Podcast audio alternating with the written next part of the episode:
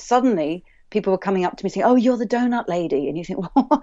What? What just happened here overnight?" How this diagram just uh, went viral within the world of sustainability, and I realized when it comes to mindsets, I realized how powerful pictures are.